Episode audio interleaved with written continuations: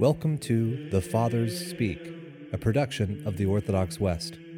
Each day, Father John Fenton reads a selection fitted to the Western liturgical calendar from one of the Fathers of the Church.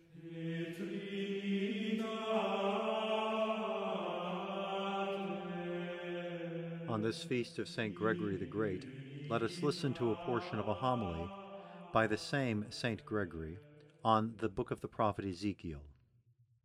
Son of man, I have made you a watchman for the house of Israel. Note that a man whom the Lord sends forth as a preacher is called a watchman. A watchman always stands on a height so that he can see from afar what is coming. Anyone appointed to be a watchman for the people must stand on a height for all his life to help them by his foresight. How hard it is for me to say this, for by these very words I denounce myself.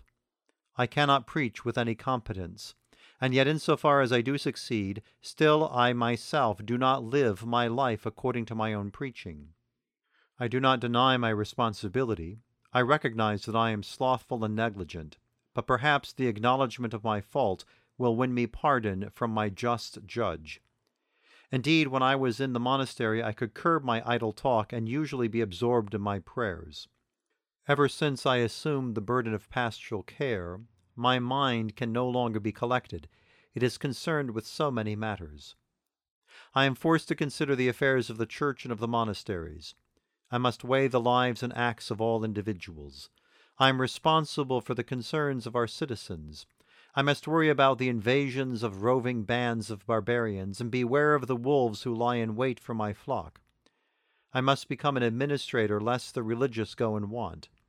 I must put up with certain robbers without losing patience, and at times I must deal with them all in charity. With my mind divided and torn to pieces by so many problems, how can I meditate or preach wholeheartedly without neglecting the ministry of proclaiming the gospel? Moreover, in my position, I must often communicate with worldly men. At times I let my tongue run. For if I am always severe in judgments, the worldly will avoid me, and I can never attack them as I would. As a result, I often listen patiently to chatter, and because I am too weak, I find myself drawn little by little into idle conversation, and I begin to talk freely about matters which once I would have avoided. What once I found tedious, I now enjoy. So who am I to be a watchman? For I do not stand on the mountain of action, but lie down in the valley of weakness. Truly, the all powerful Creator and Redeemer of mankind can give me, in spite of my weaknesses, a higher life and effective speech.